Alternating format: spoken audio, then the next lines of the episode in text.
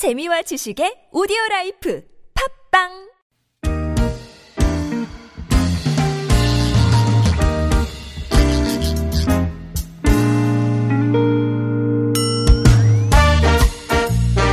서울 속으로 2부 시작됐습니다. 공동주택 상담과 자영업자 여러분을 위한 상담 격주로 진행하는 월요일입니다. 오늘은 서울시 눈물그만센터 조일영 변호사와 함께하는 자영업자 여러분을 위한 상담 진행합니다. 안녕하십니까? 네, 안녕하세요. 어서 오십시오. 자, 이 시간 참여하실 길은 똑같습니다. 구글 플레이나 애플 앱스토어에서 TBS 앱 내려받아 설치하시면 실시간 무료 메시지 보내실 수 있고요. 카카오톡도 TBS 라디오와 풀친 맺으시면 어, 무료 참여 가능하겠습니다. 샵 0951번 단문 50원 장문 100원 유료 문자도 열려 있고요. 편한 방법으로 많이 많이 예, 들어와 주시기 바랍니다. 본격 상담 전에 오늘 어 최근에 또 뭐 크게 논란이 됐던 사건이 있었어요. 예, 재판 결과 판례가 어, 나왔다면서 소개를 해주신다고 그러시네요. 네. 어, 지난 몇 달 전에 네. 방송에서도 소개했던 내용인 것 같은데, 예, 궁중족발 사건이라고, 아. 네네. 예. 그 서촌에서 예. 족발집을 오랫동안 운영하시던 분인데, 네. 그 임- 건물주가 갑자기 바뀌면서 임대료를 그렇죠, 굉장히 높게 그렇죠. 부르면서 네. 그 장사를 더 이상 하지 못하고 이렇게 쫓겨나다시피 하셨는데 이분이 이제 그거에 좀 망심을 품고 음. 그 건물주를 찾아가서 약간 위협을 했던 그런 사건이 있었어요. 위, 위협에서 조금 더 나가셨던 그렇죠. 거죠. 예, 조금, 상해를 예. 입혔잖아요. 네네 그죠? 망치로 예, 약간 좀 예. 그래서 그런 그 사건 때문에 이제 재판이 열렸는데 이 재판이 이제 구, 국민참여 재판으로 예. 진행이 됐거든요. 아, 그래요? 그래가지고 예. 결과적으로 말씀드리면 이제 징역 2년 6개월 네. 이 선고가 됐는데 네. 사실은 어, 검사 측에서는 굉장히 이제 이게 어쨌든 살인의 고의가 있었다. 음. 무기도 들고 있었고 그래서 어, 징역 7년을 구형을 했었는데 예. 어, 결과적으로는 이제 배심원들 들이 판단을 해서 어 이거는 살인까지는 아닌 것 같고 음. 단순 이제 상해로 좀 봐야 된다라고 예. 해서 어 2년 6개월로 선고를 했습니다. 그래서 어그 재판 과정에서도 사실 배심원들도 처음에는 이게 좀 처벌을 해야 되지 않을까 이렇게 처음에 생각을 했다가 음. 어 이제 변호인들의 얘기를 듣고 봤을 때 이게 어떤 개인의 문제도 물론 있지만 네. 어 상가임대차 보호법 현행 제도상 이게 너무 임차인을 좀잘 보호되지 못하는 예. 그런 어 현실에서 나타난 사건의 측면도 있기 때문에 예, 이제 지금 이 시간 통해서 특별히 네. 판례를 하나 소개해 주시는 이유가 네. 그뭐 그냥 어 1대1 개인 간에 그렇죠. 예, 뭐 단순 상해 폭행 뭐 이런 뭐 네. 살인 미수 뭐 무서운 얘기 하려시는 게 아니잖아요. 그렇죠. 예. 예. 근본적으로 그 근처에 깔려 있는 게 지금 네, 이런 제도의 문제이기 때문에 어떤 뭐 근본적으로 진짜 폭력은 정당한 어떤 이유에서도 정당화될 수는 없겠지만 이게 좀 이런 현실이 있다는 점을 조금 더 알아주시고 예. 다시는 좀 이런 일이 생기지 않도록 빨리 하루 하루 빨리 그 상가임대차 보호법의 임차인 보호 규정들이 조금 더 개정이 돼서 임차인들이 진짜 마음 편히 장사를 할 수 있도록 그 저 5년 5년 10년 요 기준 네. 가지고 얘기 나왔던 게 그게 이제 뭐 구- 정확히 얘기하면 뭐죠? 법률상으로? 그러니까 계약갱신 요구권이 현재로는 계약갱신 5년, 예, 요구권. 5년까지만 부장이 돼 계약갱신 있는데 이게 좀. 짧아요. 사실 네. 장사를 하시다 보면은 그래서 이게 좀 10년으로 이제 개정이 돼야 한다는 개정안들이 많이 나와 있는데 네. 아직 여야가 합의를 다 못해서 아직 예. 빨리 개정이 안 돼 있거든요. 이게 지금 그럼 또 계류가 돼 있는 상태인가요? 네, 최근에 뭐 개정되기 직전까지 갔었다가도 또 약간 이제 반대에 부딪혀서 아. 못했다는 말을 들었는데 빨리 국회에서 통과가 돼서 하루 빨리 이제 장사를 편하게 하실 수 있었으면 좋겠습니다. 예, 그 최소한 이제 계약 갱신 청구권 요구권이 10년 그렇죠. 간만이라도 보장이 되는 네, 쪽으로 현실적으로 지금. 지금 가장 시급한 거기 때문에 예. 예. 6732번님 사연 볼게요. 2018년 4월, 올해 4월이군요. 서울에 조그만 상가 건물을 매입했고, 어, 식당 운영하는 임차인이 입점해 있습니다. 어, 임대인 입장이시군요. 근데 최근에 임차인이 임대차 계약 기간 중에 어, 동일한 식당을 운영하면서 상호를 변경하고 사업자 등록증도 새로 발급받은 사실을 알게 됐습니다. 이런 경우에 상호 변경을 이유로 임대차 계약 해지할 수 있습니까? 또한 임차인이 임대인의 동의 없이 사업자 등록증을 변경할 수 있는 건지 궁금합니다. 하셨어요. 아, 네, 어, 뭐 사업자 등록 같은 경우는 뭐 특별히 동의는 필요 없어요. 그 사업자 등록만 변경하는 경우에는 여긴 지금 뭐 예. 어, 업 계 같은 업계에서 예. 뭐 프랜차이즈 계약을 맺으신 그런 게 아니잖아요. 예, 그리고 또 그 가게도 가게 업종도 동일한 식당이라고 말씀하셨기 네, 때문에 네, 네. 업종도 동일한 상황이고 예. 그런 경우라면은 굳이 사업자 등록을 변경하는 데 있어서 동의를 받을 필요는 없습니다. 그래서 음. 어또 여기 또 질문하신 것처럼 어 사업자 등록이 변경이 돼도 어 임차인의 권리는 어, 변함이 없기 때문에 네. 사업자 단순히 사업자 등록을 변경했다는 이유로 임대인이 어, 계약 해지를 하거나 뭐 이렇게 계약갱신 요구를 거절하거나 음. 이럴 수는 없습니다. 다만 이제 사업자 등록이 단순히 사업자 등록이 아니라 업종을 변경한 예. 사- 어, 변경일 경우에는 어, 달라질 수 있는데요. 이럴 경우에는 원칙적으로 임대인의 어, 동의가 필요한 상황입니다. 그래서 처음에 이제 계약 임대차 계약 맺으실 때도 네. 그 업종에 뭐 어떤 어떤 식으로 이제 여기가 운영이 될 거다가 네네. 합의가 됐으니까 이제 빌려주고 그렇죠. 빌리신 거고 이런 거니까. 네, 뭐 식당이면 식당이다, 뭐 옷가게면 옷가게다 이런 네. 식으로 합의가 돼서 어, 한 거기 때문에 어, 물론 업종 변경에 동의가 필요하겠지만 예. 그렇다고 해서 또 막무가내로 또 거절할 수는 없어요. 아, 그래요? 업종이 예, 어. 뭐 가게 주변 뭐 상권이나 영업의 종류나 이런 걸 봤을 때 예, 예. 굳이 이걸 바뀐다고 해서 뭐 건물 자체가 뭐 가치가 떨어진다든지 뭐 별다른 영향이 없다고 한다면 음. 예. 뭐 업종 단순히 또 업종 변경을 이유로 계약 갱신을 거절할 수는 음, 음. 없어요. 예. 그러니까 여러 가지 좀 상황들을 따져봐야 될 것 같은데 뭐. 뭐 식당을 하거나 갑자기 유흥주점으로 바뀌었다거나 예. 이럴 경우는 조금 얘기가 달라지기 때문에 그러니까 처음에 예. 계약 내용이 혹시 영향을 미칠 수는 없나요? 처음에 이게 당사자 간의 계약이 만약- 다- 예. 어, 계약 기간 중에 업- 업종 변경이나 뭐 이런 게 아, 네네. 없어야 한다. 뭐 이런 식으로 특약을 달았다거나. 그렇죠. 만약에 그런 내용을 명시를 해서 어. 양쪽이 합의를 했다면 예, 업종 변경 때문에 계약 해지를 할 수는 아, 있죠. 그래요. 예, 그렇다면. 어, 그럴 네. 때는 사유가 되고. 네네네. 네. 통상적으로 볼 때는 뭐 지금 말씀하신 사유만으로는 계약 해지까지 가는 건 좀 무리가 있겠다. 그렇죠. 어, 예. 그런 말씀이시군요. 예. 0322번님 안녕하세요. 2014년 9월 25일자로 임대차 계약을 했습니다. 그러니까 지금 4년이 어, 돼 가고 있는 거네요. 2년 전에 묵시적으로 연장 계약이 됐어요. 그런데 지난 7월 말 정도에 어, 가게 주인이 올해 말까지만 계약하고 비워달라고 통보를 했습니다. 본인이 이제 직접 사용하겠다고. 어, 권리금 문제도 있고 상가임대차 보호법에도 5년까지 임대 연장 보호가 되는 걸로 알고 있는데 어, 주인 얘기로는 아, 종교 시설은 그것과 상관이 없다 얘기를 하면서 비워달라고만 주장하고 있습니다.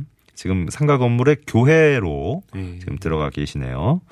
어, 이때는 정말 그 가게 주인 얘기대로 5년까지 갱신 요구 못 하는 건지 네. 질문을 하셨습니다.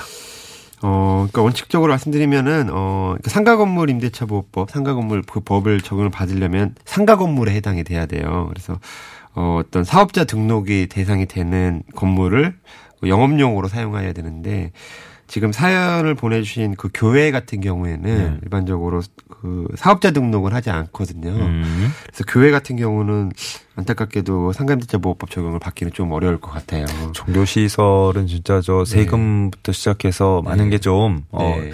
어, 통상적인 경우에는 벗어나 있군요. 그렇죠. 어. 그래서 원- 원칙적으로 이제 상가 건물 임대차 보호법이기 때문에 그냥 건물 임대차 보호법이 아니라 예. 그래서 영업용으로 사용을 해야 되는 그런 요건이 있어서 네. 좀 교회 같은 경우는 조금 어려울 수는 있을 것 같아요. 그러니까 뭐 상가 임대차 보호법이라고 그래서 다 네. 상가 모든 상가 건물 다 적용이 되는 건 아니군요. 그렇죠. 네. 특히 이제 상가 임대차 보호법은 저기 주택 주택 임대차 보호법과 다르게 네. 그 기준이 있어요. 적용이 어, 되는. 어. 그래서 모든 건물에 적용이 되는 게 아니라 금액이 적용이 돼, 있- 그 어허. 기준이 돼, 마련되어 예. 있거든요. 그래서 서울 같은 경우는 6억 1천만 원.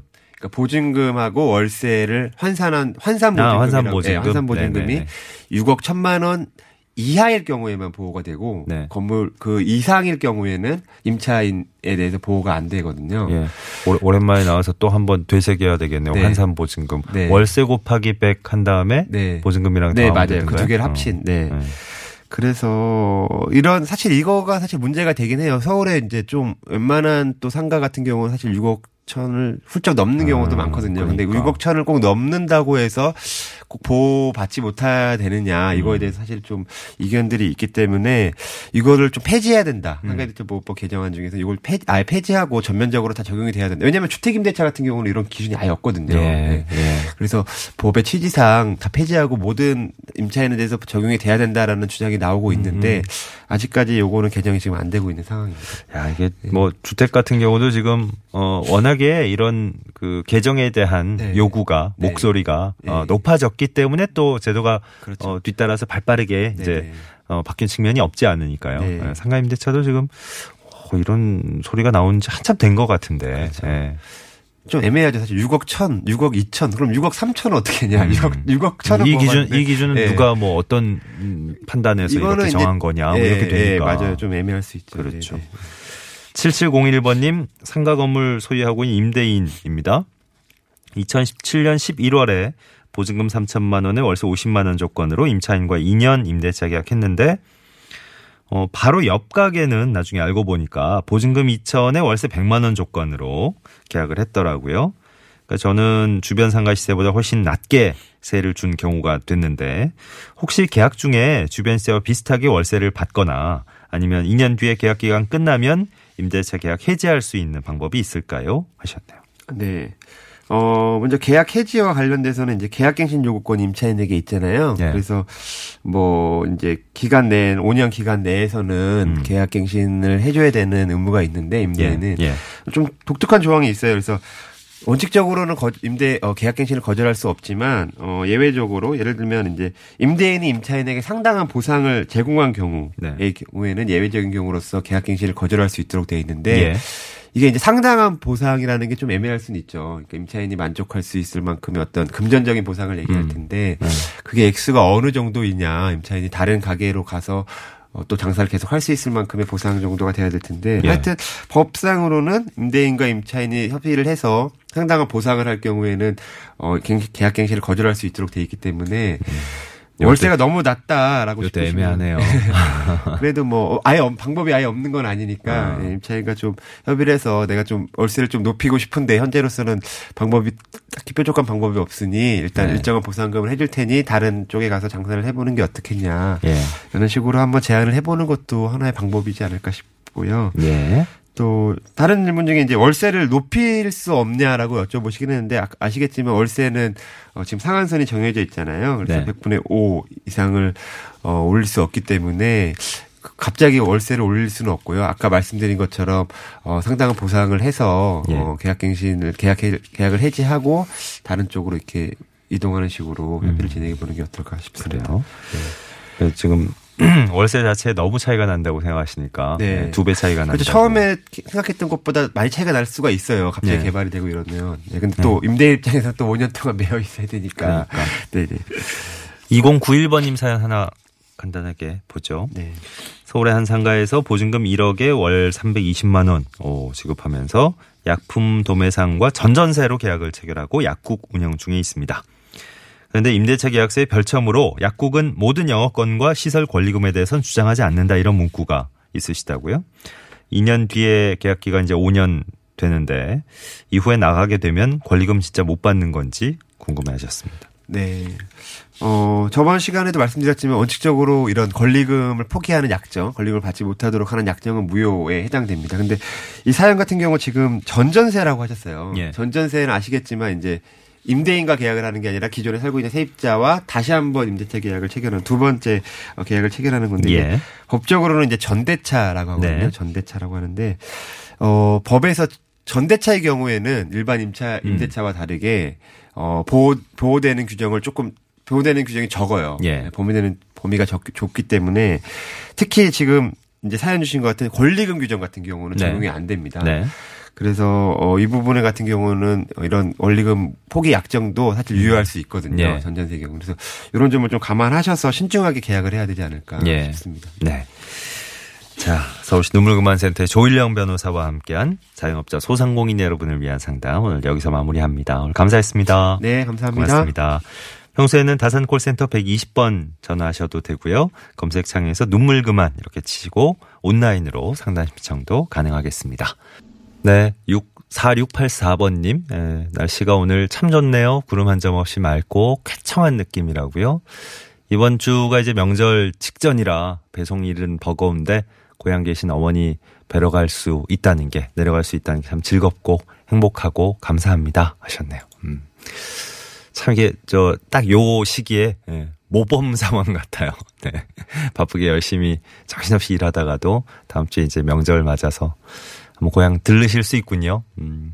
저희 포함해서 이제 저 명절 때면 더 바쁜 분들도 상대적으로 많으실 테니까 그분들도 저희 명절 특방하면서도 많이 위로해 드려야 되겠네요. 어, 진짜 말씀하신 것처럼 상쾌한 어, 가을 하늘이 펼쳐지고 있는데 오늘도 기분 좋게 잘 보내시면 좋겠어요. 서울이 벌써 지금 25도까지 기온이 어 25도 넘어섰네요. 네, 온도는 부쩍부쩍 오르고 있네요. 건강 관리 잘 해 주시고요. 6479번님께 공연 선물 해드리면서 서울 속으로 물러갑니다. 내일 아침 다시 뵙죠. 고맙습니다.